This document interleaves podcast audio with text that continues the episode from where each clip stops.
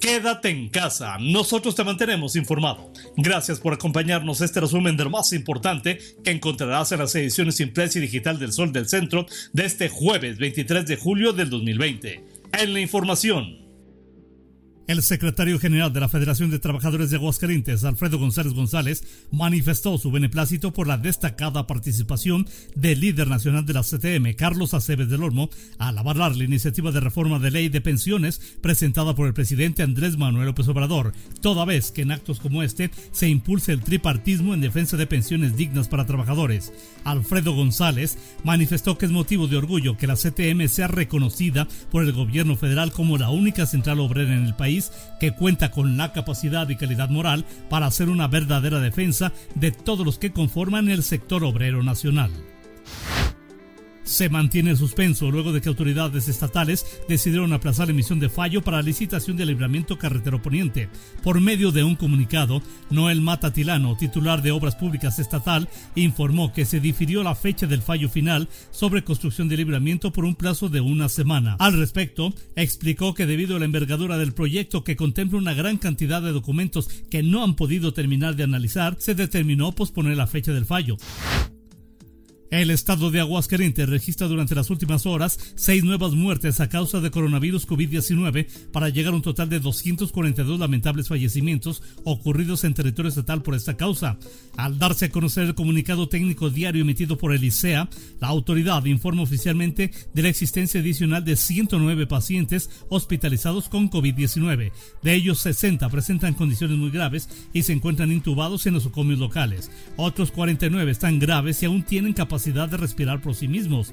Con cierre este miércoles la existencia de 4.522 casos acumulados al detectarse 80 casos positivos más a SARS-CoV-2. Cabe señalar que solo durante julio la presencia de la enfermedad en territorio estatal se ha incrementado en 48.25%. El gobierno de Aguascalientes destinará 68 millones de pesos para la reactivación del turismo durante el segundo semestre del año a través de cinco acciones específicas, ello con la finalidad de mejorar la economía del sector que ha dejado de generar 10 mil millones de pesos de derrama como consecuencia de la emergencia sanitaria. Así lo declaró Humberto Montero de Alba. Mencionó que como parte del plan de reactivación económica planteado por el gobernador Martín Orozco se lanzará la ruta del vino, con la que se busca ofrecer una experiencia familiar en contacto con la naturaleza, engrosando el consumo local y estimulando la cultura vitivinícola de Aguascalientes. De manera extraordinaria y ante la situación que se vive por el COVID-19, de marzo a la fecha la alcaldesa Tere Jiménez ha destinado 25 millones de pesos para apoyar principalmente a personas que perdieron su empleo y a propietarios de establecimientos que se vieron obligados a detener actividades.